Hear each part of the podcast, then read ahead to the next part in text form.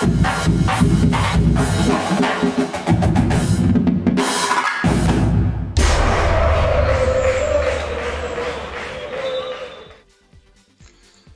приятели на Великата английска игра. Добре дошли в а, така, Лигата на джентълмените в пореден епизод в четвъртък. А, не е много, а, как да кажа, вероятно няма анализа ми да бъде кой знае колко всеобхватен а, с видео най-вече, защото крайна сметка мачовете вторник и среда бяха изиграни. Нямах време да седна да на видеото и да анализирам, но ще се опитам да, да, да кажем всичко най-важно, което а, ми е направило впечатление в изминалите дни. Започваме с а, видеоанализите и това, което се случи през уикенда, чак. А, м- говорим за играта на Man United с Погба и Бруно.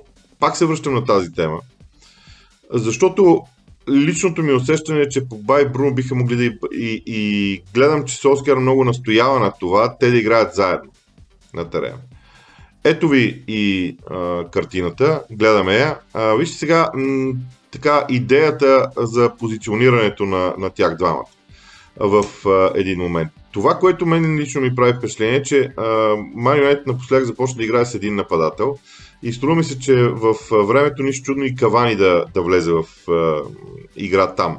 Но, забележете разстоянието между Бруно и Погба. Те не са близо един до друг, нещо, което обикновено се случва, но идеята е, че когато един вземе топката, другия ще е на далечната страна на атаката. Или на а, това, че ще бъде на далечната страна на атаката, означава, че вероятно противникови отбор не би следвало да е чак толкова съсредоточен върху него и комбинациите между тях двамата се получават.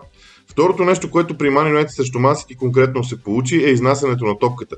И това е а, най-характерната атака, която не беше много чиста. Но вижте с едно двойно подаване, а, ситуация 3 на 3 Мани Юнайтед излезе от нея. Окей, вероятно не излезе по най-добрия възможен начин, но се справиха с пресата на Мансити, което не е маловажно в тези моменти. И тук Бруно трябваше да направи по-добър пас, за да може цялата атака да изглежда перфектна.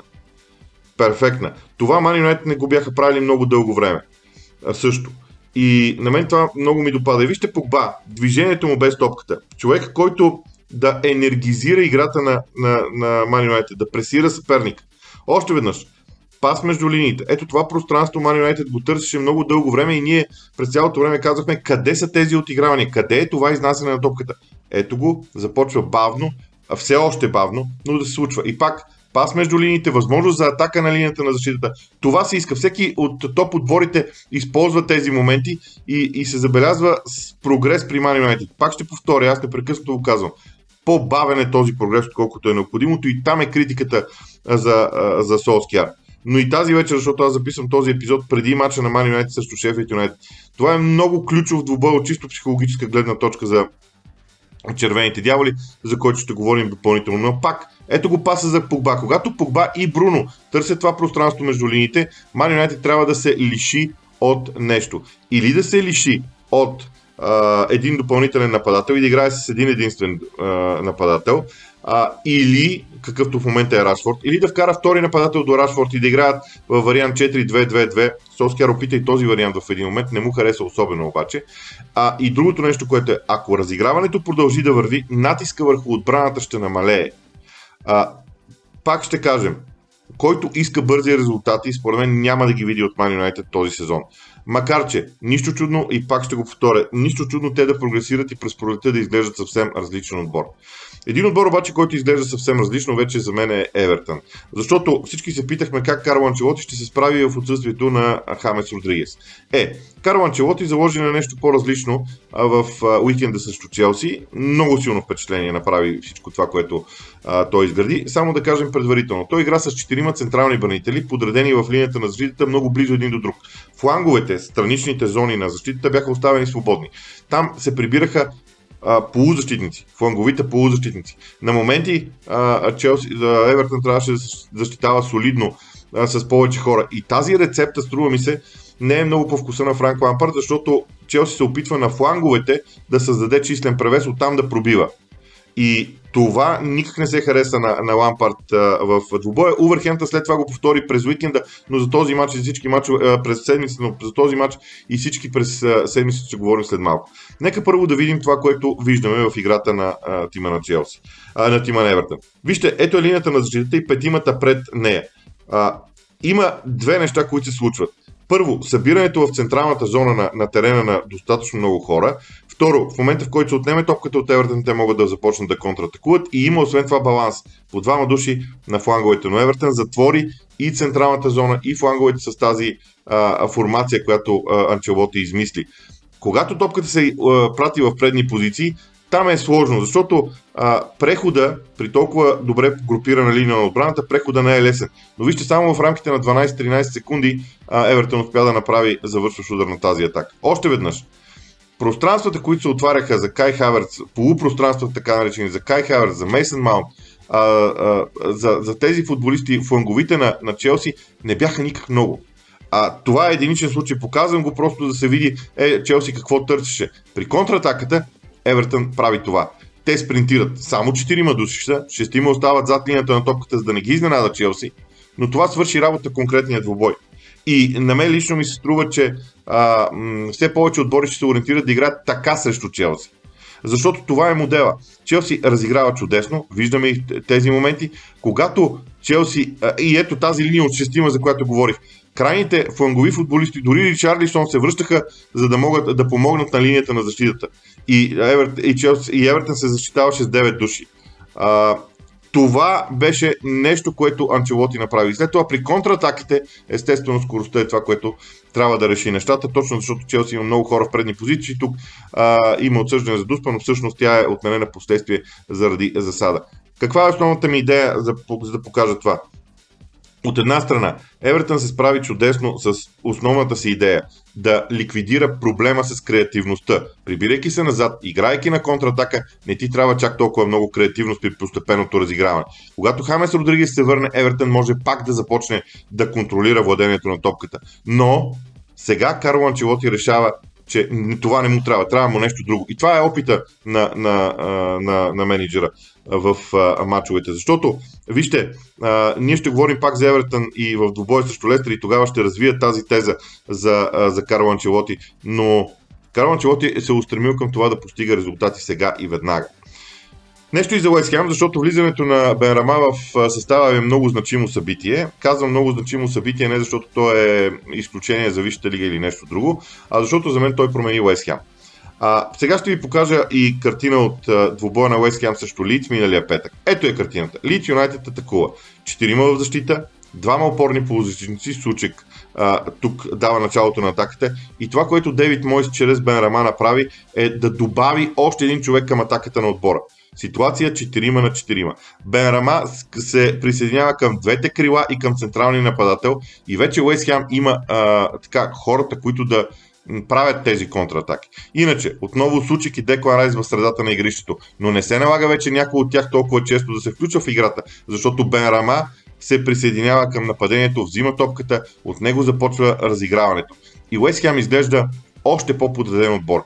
Бавно, също при Девид Мойс може спокойно да се каже, че това се случи бавно, но вече балансът изглежда малко по-добре, отколкото в началото на сезона. Защото вижте, Уест Хем се защитава на практика с 8 души, Бен Рама е малко по-напред, да не говорим, че този мач с Лиц той имаше и много важна индивидуална задача да седи до Кевин Филипс, а, когато Лиц разиграваше, но той е човек, който изнася владението. И има такъв играч. Уест Хем нямаше точно такъв футболист в действията си. Да, тук паса не е точен, но движението, посоката, прехода на, на топката от своята половина към противниковата, именно Бенрама помага за него. И това Дейвид Мойс е готов а, и иска да го има. Защото при контрадействията, преди Деклан Райс прави това, той сега е в тази роля. Но това се случва много рядко. Не може да искаш от Деклан Райс хем да спира атаките и от Суча хем да спира атаките, хем да прави това изнасяне. Трябва да има човек за това и това е Бен Рама. За мен а, това е много важна стъпка в а, следващата посока за Уест Хем. Установяването на стабилност. Да не можеш да бъдеш уязвен толкова бързо, а, колкото се случваше. Защото преди, когато Бен Рама не играеше и Уест Хем действаше с а, петима в защита а, и двама опорни полузащитници пред тях, това са 7 души Тогава остават само трима за атаката. Сега с влизането на Бенрамат този баланс се промени в ситуацията 6 плюс 4. Окей, Уест Хем отново запазва сигурността в защита, защото има шестима души. Тогава Сучек и Деклан Райс няма да отиват толкова напред, колкото отиваха преди, когато имаше петима защитници. Но, но креативността на Бен Рамая има. И това е стъпката на Девид Мойс, която според мен направи Уест малко по-интересен в последните матчове. Ще видим доколко това в крайна сметка ще свърши работа в дългосрочен план, но според мен Уест Хем намери начин да бъде в топ 10 този сезон. Така поне мисля. Продължаваме и с Фулъм. Фулъм, който бе променен от Скот Паркър по един изключителен начин, без никакво съмнение. Фулъм, който започна да, да играе доста по-различен футбол. И вижте, тук Фулъм се възползва срещу Ливърпул от включването на крайните бранители, защото те са агресивни с топката, но крайните бранители много често оставят зад гърба си свободно пространство. Свободно пространство, което в а, ситуацията с Мане много често се покриваше, но с ситуацията на Салах от другата страна не винаги а, Ливърпул имаше тази подкрепа в а, отбрана. Още веднъж, разиграването на Фулъм в тази зона. Те се опитват да бъдат агресивни. Пространството е зад гръба на Анди Робъртсън и оттам вече контратаката следва добре. Струми че Юрген Клоп ще трябва да намери във времето начина по който тези пространства зад крайните защитници да бъдат, да бъдат покривани по някакъв начин. първото решение, между другото, го видяхме също Тотнам, но за него ще говорим също след малко. но за мен, Фулъм специално, вижте това разиграване на топката бавно и търпеливо. Установиха контрол, владение върху топката, за да подготвят атаката. А, правят този дълъг диагонален пас. Ситуацията се получава един на един на другия фланг и тук вече е въпрос на индивидуална работа. Да, Къртис Джонс помага, но това не пречи на, на да има завършващ удар от страна на Фулъм.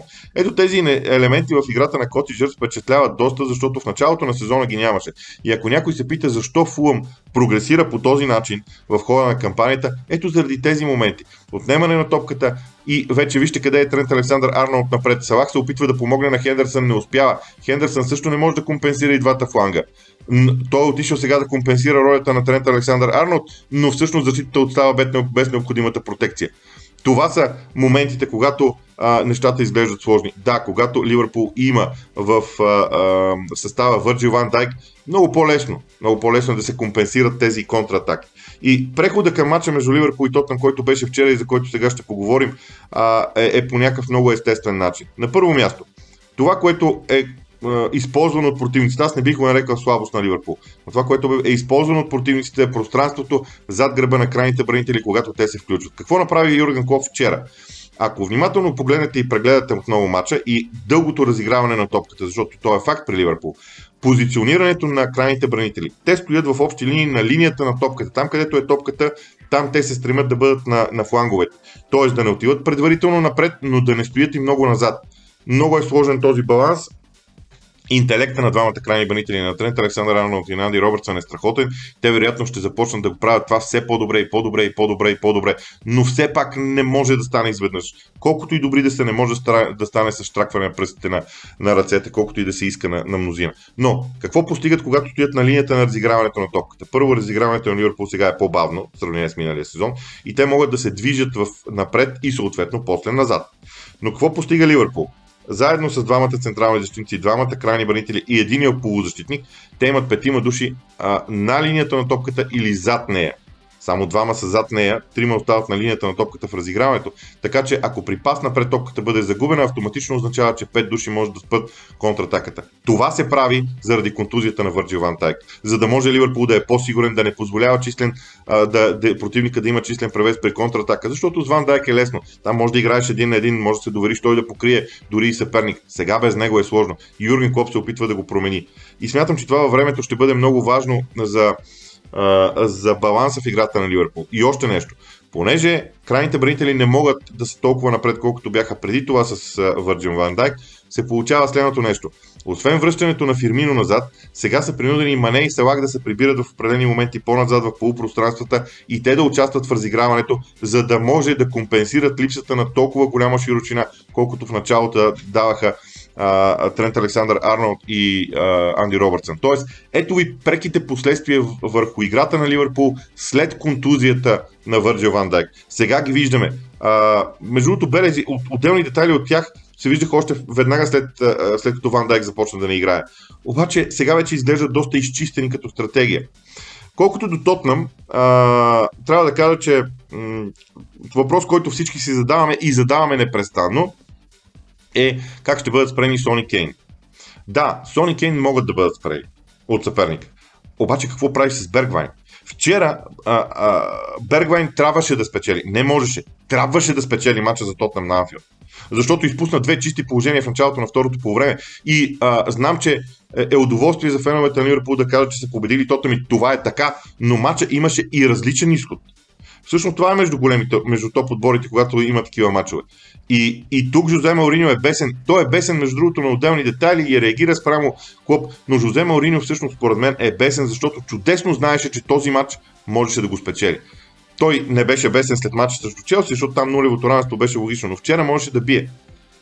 А и другия въпрос. Къде е Гарет Бел? Ние очакваме третия човек да е Гарет Бел. Той не се появява. Защо? Защото не работи в, в защита така, както Бергвайн работи.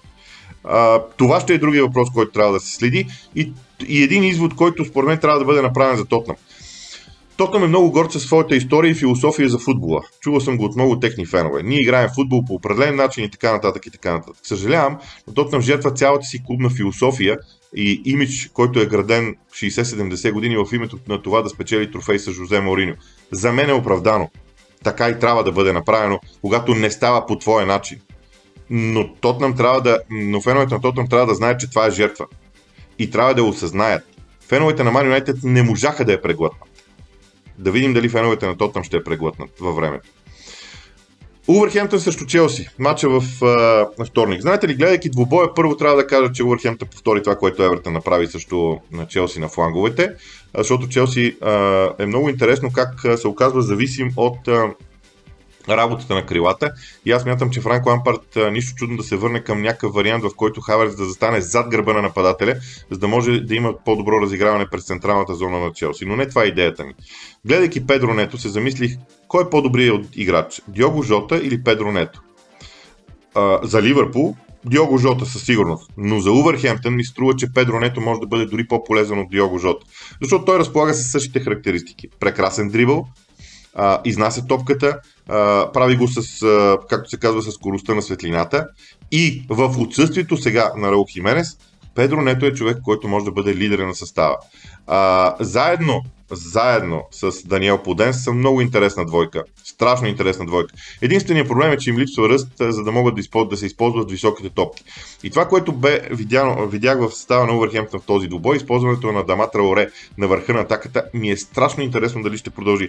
Това е едно много интересно решение, което може да се случи. Да, Даматра Оре не може да играе с гръб към вратата, т.е. Да, да участва в разиграването, когато противника се е затворил своето поле. Но в момента, в който Увърхемптън или в момента, в който матчът е равен или Увърхемптън поведе, тогава Даматър Оре става много труден за опазване дори като централен нападател. Говорихме за разиграването на Челси и въпросите пред Франко Ампарт. Ман Сити, Уест Бромич Албиан. Още един важен въпрос. А, поради многото статии, свързани с центрирането напоследък в английския футбол, Манчестър Сити много внимателно следях центрирането на Ман Сити. А, те по принцип не, не центрират топката много, но също Уест Бромич Албиен изпаднаха в ситуация, в която трябваше да ги използват. И тези центрирания а, не бяха достатъчно опасни. Но Ман на моменти, на моменти а, губи разнообразието в действията си. Преди два сезона атаката на Ман Сити можеше да бъде описана като по учебник с може би 4 или 5 различни приема. Единия а, разиграване в центъра на 6-7 подавания в центъра, изнасяне на топката на крилото, където има ситуация един на един и оттам директна атака а, един на един от а, фланга на някои от фланговите футболисти. Сега на фланговете много, стоят, много често стоят крайните бранители или поне на левия, оттам не може да има този елемент, не се изпълнява чак толкова добре. Второ, имаше едни диагонални подавания, които аз наричам къси диагонали от централната зона, някъде на около 40 метър, между 40 и 30 метър от вратата на съперника, към страничните зони на наказателното поле. Това почти изчезна. В матча срещу Уест Бромич Албин го видяхме чисто мисловно два пъти, много след внимателно следях за това. Центрирането от зоната на Деброни си съществува, те дори се увеличиха страшно много. Това, което липсва, е са тези къси подавания в центъра на терена, там където е най-сгъстено. На тях беше майстор Давид Силва. Защото когато Давид Силва се присъедини към Деброни, към Серхио Егуеро, тези тримата можеха да правят магията. Сега двама от тях ги няма. Давид Силва не е в Масити, Серхио Егуеро е контузен. Ще видим как ще продължи това, когато той се завърне. Но Това са причините за, за мен, заради които не виждаме чак толкова разнообразие в играта на, на Мансити. Уест Бром изпълни менеджера си, доста груба постъпка бих нарекал. Да отидеш на Етихад, да направиш един на един и да те сменят не е най-доброто, но пък може да си тръгнеш с гордо вдигната глава. Според мен в шефовете на Уест Бром и Чалбин чакаха има да бъде разгромен, за да може да сложат сам Алардайс. Според мен тези имаха оговорка с него а, предварително. Кое е характерното при сам Алардайс? Той е поемал 7 клуба във Висшата лига в миналото и все още не е изпадал от елита. Ето ви рецептата. Това се търси от сам Алардайс. Това, което сам Алардайс обаче ще, ще ми е интересно какво ще донесе той на Висшата лига, защото а, това, което сега и Юрген Клоп на моменти а, използва, тези дълги топки в определени зони, а, на игра. Сам Allardyce го правеше преди 10 или 15 години и ние доста го критикувахме за начина на игра. Сега възприемаме тези тактически приеми, защото се правят от по-големите менеджери по друг начин.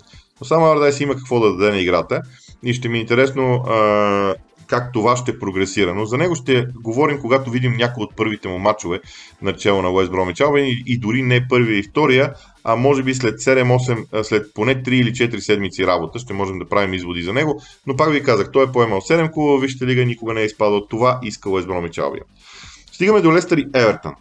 А, говори вече за това, което а, ми се струва, че има а, така и е намерил Карло Анчелоти. Какво да прави без Хамес Родригес?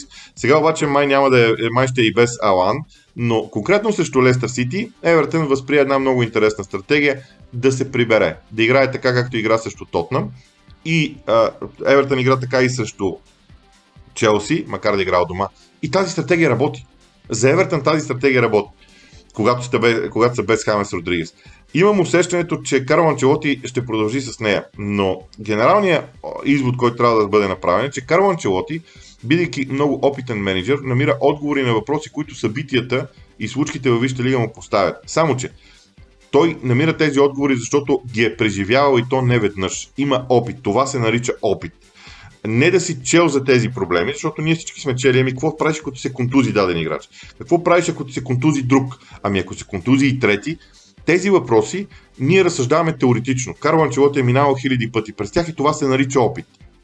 А ето това е разликата между него и много други а, а, млади менеджери.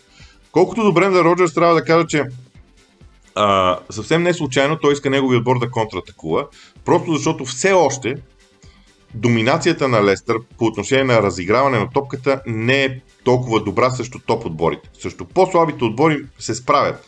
Но иска, иска развитие. И затова в дербитата Бренда Роджерс би искал само да контратакува. Да, ама не му даде тази възможност. И понеже говорих за опита в лицето на Карл Анчелоти, стигаме до това, което се случва с Арсенал и Артета. Матч с Саутхемптън завърши един на един, точно когато Арсенал бе заиграл наистина по-добре от Саутхемптън и беше много близо до това да видим каква ще бъде играта на Арсенал при Артета. Дойде този втори жълт картон на Габриел. Аз не възприемам дори този резултат чак толкова страшно от гледна точка на Арсенал. Но това, което казах за Анчелоти. Артета има проблем. Отбора му не, не може да постигне стила на игра, който той би искал да вижда. Дали с тези футболисти ще стане или не, всеки има различно мнение. Аз мятам, че няма да стане с тези футболисти. Но той ще настоява да го направи. И тук идва опита. Как се измъкваш от тази тежка ситуация? С негативни резултати, с негативна серия, с зараждащо се недоволство в феновете и то доста сериозно. Това е опита. Артета го няма. Не случайно много хора казват, че Арсенал ще трябва да се развива заедно с своя менеджер напред. Да видим докъде ще стигнат. Иначе, а, нервите в Арсенал са много сериозни. Вижда се, тези картони червени а, са просто а, много, тежък, а, много тежки за приемане, защото конкретно срещу Саутхемптън Арсенал някъде след 30-та минута заигра по-добре от Саутхемптън. И това, което всъщност Артета през цялото време иска да постигне. Той праста между 5 и 6 души на линията на защита на съперника. И въпросът е топката да стигне до тях и тези играчи да не са с гръб към вратата, а да са с лице към противниковата врата, когато поемат топката. Сака го прави най-добре. Имаше вчера и някои други моменти, когато това се случваше. Кетия помага страшно много в тези моменти. Арсенал вчера изглеждаше доста по-раздвижен и гола, който вкараха е олицетворение на тази игра това е модела, който Артета иска да следва. Защото през този гол, при този гол атаката формално мина през центъра, но тя можеше да мине и през фланга. А всички се питат защо Арсенал атакува само по фланговете. Ми защото не могат да поемат топката с лице към вратата между линиите. Ако това го направят, ще атакуват и през центъра. Сигурно е. Като не могат да го направят, обръщат през фланговете да опитват да пробият. Но Саутхемптън е отбор, който пресира много добре и който се затваря също много добре. И това, че Арсенал 30 минути успя до червения картон на Габриел, успя да играе успешно там е добър белег за състава. Трябва да отличим Ти Локът в Саутхемптън. на него не му. А, а, той не получи вярата в Евертън, че може да се справи с основна роля в а, отбора. Анчелоти също не му се довери, но сега а, в Саутхемптън той получава тази роля дори на лидер. И смятам, че той постепенно ще започне да вкарва голове подобно на Данингс. И тези двамата, а, заедно обаче с Че Адамс, а, могат да бъдат смъртоносни. Защото в един момент а, Ти Локът от дълбочина може да намира празните пространства, той все още е много бърз все още е страшно бърз футболист. И а, прогреса на Саутхемптън нищо чудно да дойде точно от там. Аз малко съжалявам за Саутхемптън, защото те можеха вчера за, за известно време да бъдат на върха в класирането. Ще, ще да бъде още една чудесна, а, чудесен, чудесно доказателство за феноменалната работа на, на Ралф Хазенхютър. А, светите прогресират, не ги подценявайте, дори, аз не ги подценявам дори битката за топ 4. За мен Саутхемптън има повече аргументи от Евертън в тази битка, която не смятам, че някой от тях ще спечели, но аргументите на Саутхемптън са повече от тези на Евертън. А, и понеже говорих за млади менеджери с Артета, Фулъм и Брайтън, когато играха, ние гледахме други двама млади менеджери а, на терена, а, техните отбори на терена. И вижте, а, отличителната черта на тези отбори, Фулъм, Брайтън, Арсенал до някъде. А, трябва да помисля със сигурност. А, Лампард, а, с Челси с Лампард. Това са отбори, които имат много ясна идея как трябва да играят, но все още на моменти индивидуалната класа на футболистите в тези състави не позволява крайния резултат да бъде такъв, какъвто стратегията заслужава. При Фулъм и Брайтън това много ясно се видя в вчерашния ден. А, аз мятам обаче, че и двата отбора, поне се надявам и двата отбора да продължат да прогресират под ръководството на тези менеджери. И сега като говоря така се питам, добре, а кой точно ще изпадне от Висшата лига, че не ми е ясно точно кои са. А, аз сега искам да говоря и да ви дам и още един белег за синдрома, а, както аз го наричам. Дейвид Мойс, Рой Хорсън, Стив Брус, може и сам Аурдайс да призачиш Лин вече. Тази, тази група менеджери, да ги нарека така. Първо, те имат страшно много опит в uh, Висшата лига. Uh, говоря за мача между Уест и Палас вече, пък и Нюкасъл ще намесим. Uh, тази група менеджери имат способността да държат представянето на отборите си в една uh, много интересна зона. Те трудно ще позволят отборите им да изпаднат, дори когато са в много тежко положение. Девид Мойс миналия, миналия сезон беше така. От друга страна, знаеш, че тъкмо да си помислиш, че ще могат да влезат в топ 6 и те излизат от там. Това беше големия проблем на Дейвид Мойс в периода му в Евертън. Аз мятам, че и той, и Рой Хортсън, и Стив Брус, и сам Авардейс, те осигуряват спокойствие и стабилност на клубовете. А, но някакси клубове трябва много внимателно да преценят кога да ги да се освободят от тях, за да заложат на следващ човек, който да, да ги изкара по-нагоре. Ако имат такива амбиции. Ако нямаш амбициите да влизаш в топ 6, тогава някой от тези менеджери, особено Рой Хорсън, ти е прекрасен вариант докато работи, защото той има целият опит на света и ето вчера отиде на, на терена на Уест Хем, стигна до равенство, може дори да спечели мача, също мога да кажа за Уест Хем. Те излязоха в един труден мач с Палас, можеха да го загубят, да, ама взеха точка. А, при, при Нюкасъл и Стив Брус е малко по-сложно, защото там а, цялата обстановка около клуба е малко по-нервна. Но това са те. И финалният аспект на днешния епизод няма как да не бъде Лидс за футбола един на един.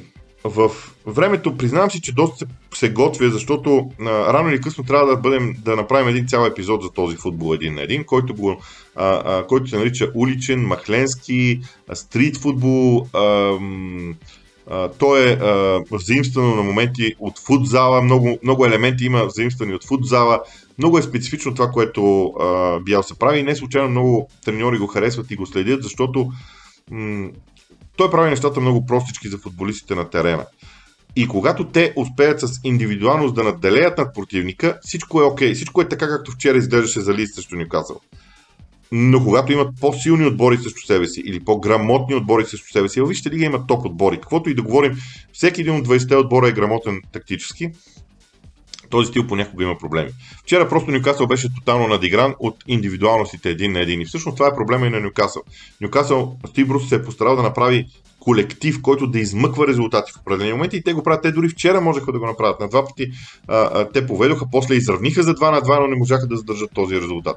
Просто индивидуалностите на Нюкасъл са по-лоши от Лиц и Лиц ги разби.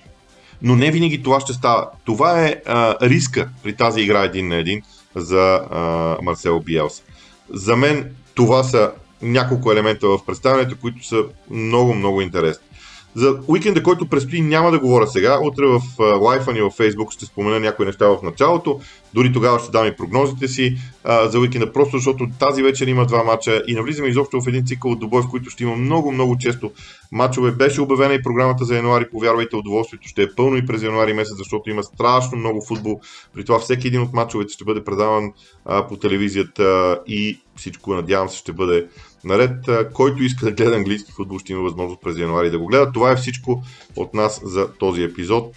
Приятен ден и ще бъдем заедно утре в традиционния ни лайв. Погледнете все пак страницата ни във Facebook, не съм сигурен точно в колко часа ще успеем да го направим.